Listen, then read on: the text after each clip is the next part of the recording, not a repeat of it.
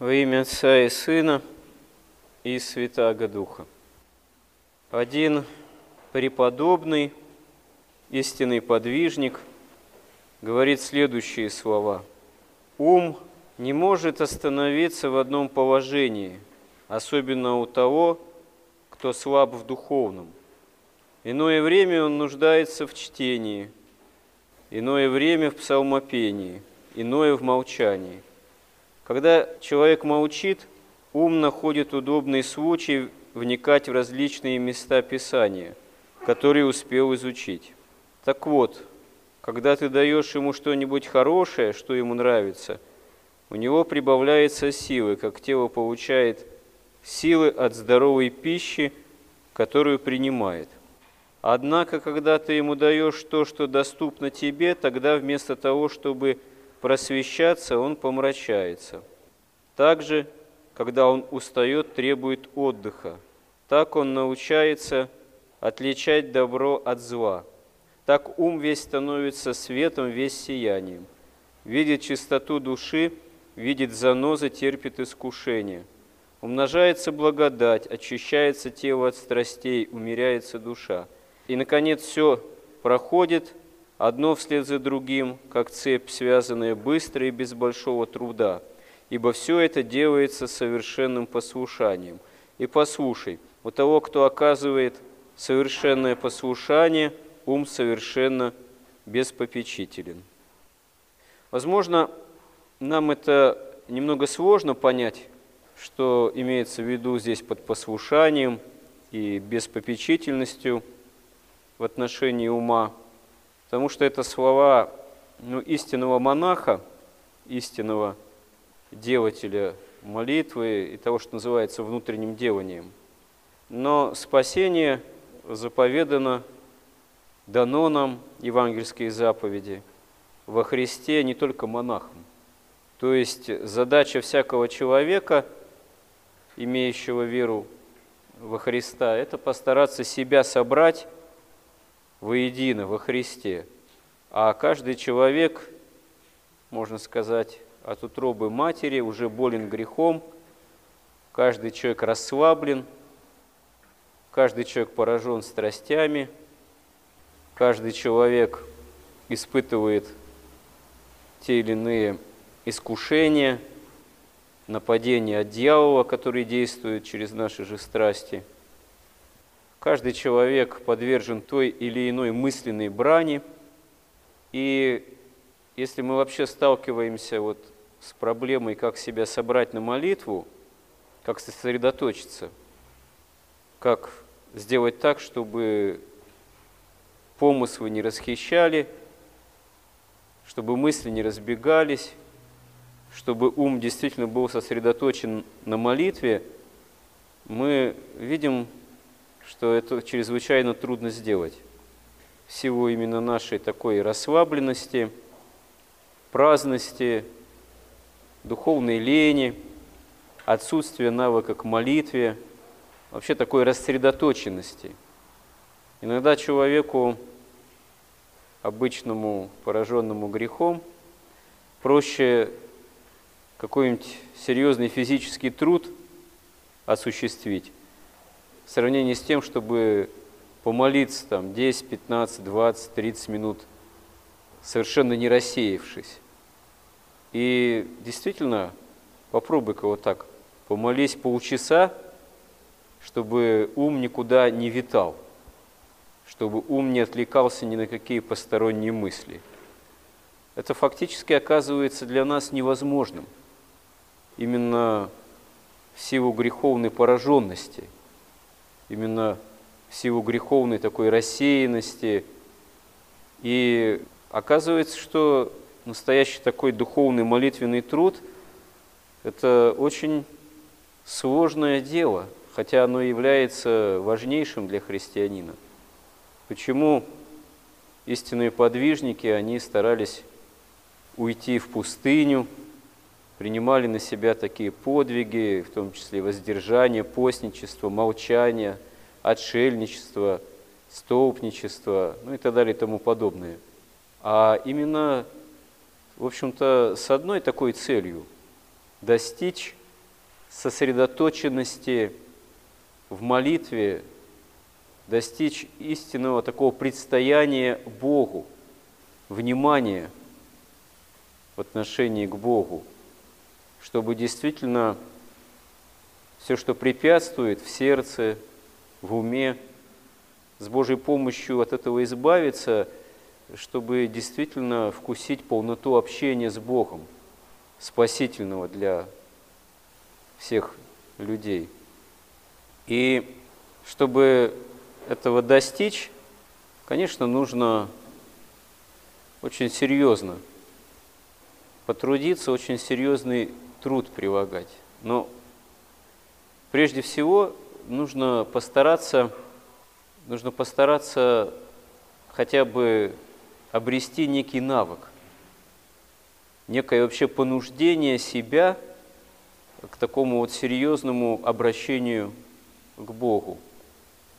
Если не говорить, собственно, о подвижнической такой монашеской жизни, а иметь в виду нашу обыденную жизнь, то на самом деле совершенно не значит, что мы не можем пытаться научиться молитве.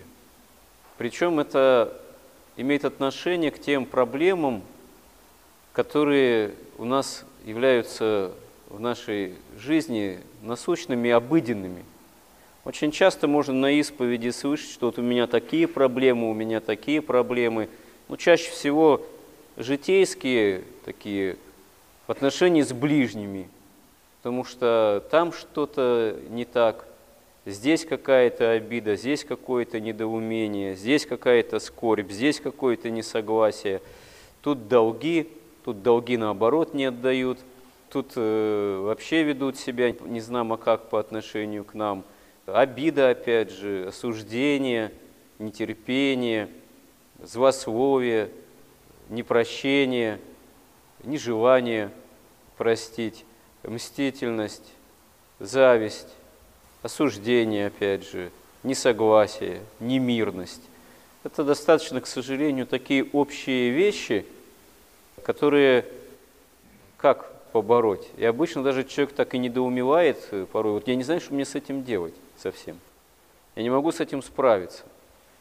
Или суетность одолевает, столько дел, когда помолиться, когда подготовиться там, к исповеди, к причащению, когда вообще попытаться себя управить. Я не знаю, что мне делать. Но проблема-то в том, что своими силами не справишься. И если на переднем плане оказывается я не знаю, я не могу, я пытаюсь, а не получается, ну что здесь удивительного? Но Господь ведь говорит, что сила Божия в немощи совершается. Просто на переднем плане, на первом плане должен быть Бог, имя Божие. Господи, помоги мне справиться вот с такой-то проблемой. Проблема с ближними, не могу убедить их в чем-либо, не могу изменить отношение свое к ним тоже и их ко мне. Но надо про себя молиться. Всегда мы, когда имеем дело с кем-то, особенно если есть какие-то проблемы, и не только проблемы, а что мешает про себя молиться? Хоть «Господи, помилуй», Иисусовой молитвой, просто своими словами «Господи, помоги мне вот справиться, управить вот эти отношения вот с этим человеком по Твоим заповедям. Боже, милостив, буди нам грешным, вот ко мне и к этому человеку. Господи, помоги наладить отношения». Ну, просто краткой молитвой, что мешает? «Господи Иисусе Христе, Богородицею помилуй нас». Это же совершенно не так уж прям сложно говорить про себя эту молитву, имея в виду, чтобы Господь помог мирным образом какие-то проблемы решать, призывать Бога, потому что когда отношения только вот ближний и я, и какая-то проблема, как ее разрешить? А где же Бог? Вот ближний, вот я, а Бог где? Надо его призывать, молиться и стараться сосредотачиваться. А то так говоришь, что же на исповеди, ну, наверное, молиться надо в той или иной проблеме. Я молюсь, я утренние и вечерние молитвы читаю. Ну да, ну хорошо, ну прочитал утренние и вечерние молитвы, отчитал, вычитал, вот, пробормотал, проговорил. Дальше-то целый день, и что же? Молиться-то же все равно надо, опять же, и учиться, приучать себя лучше всего со вниманием, ум сосредотачивать в этом. А ум этому совершенно чужд, ум, он совершенно рассеян, он привык где-то блуждать, и не просто блуждать, а питаться отбросами, которые предлагает этот мир. Здесь говорит вот подвижник о том, что ум надо попеременно стараться питать молитвой, чтением священного писания, там, псалтыри, воспоминанием о прочитанном и так далее и тому подобное. А чем питается наш ум?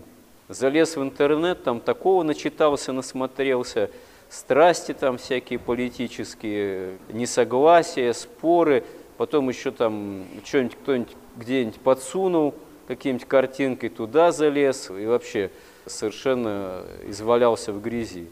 А тут же телевизор попробуй включи, посмотри, что там одно за другим идет, какая безвкусица. Погрузился в это, ну, понятное дело, какая тогда молитва, какое сосредоточение ума. Ум пошел гулять совершенно по образам, мотивам, изображениям, картинам, сюжетам не христианским, а фактически антихристианским, как правило.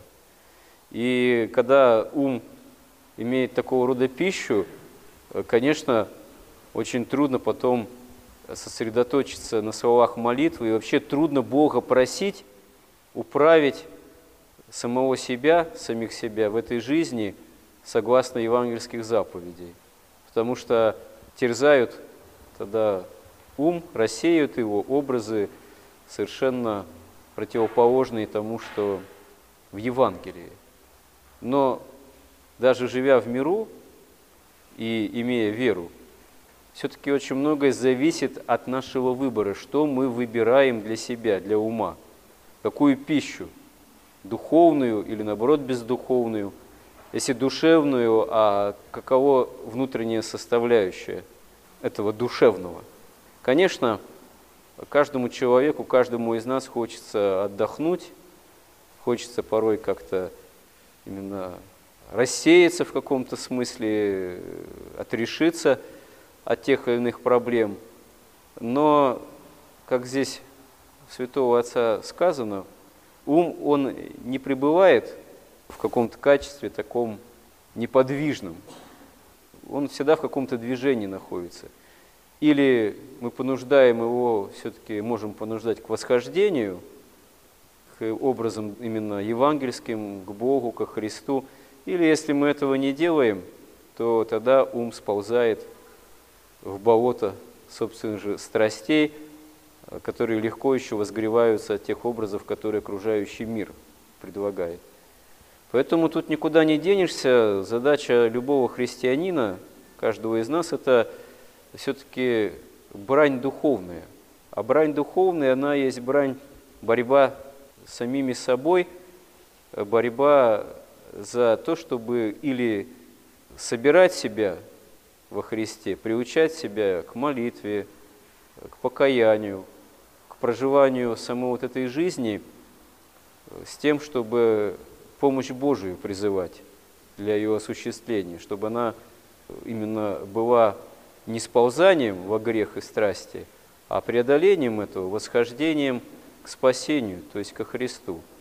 И вот этот выбор, он зависит от нас. Причем учиться делать его надо каждодневно, понуждая себя к этому.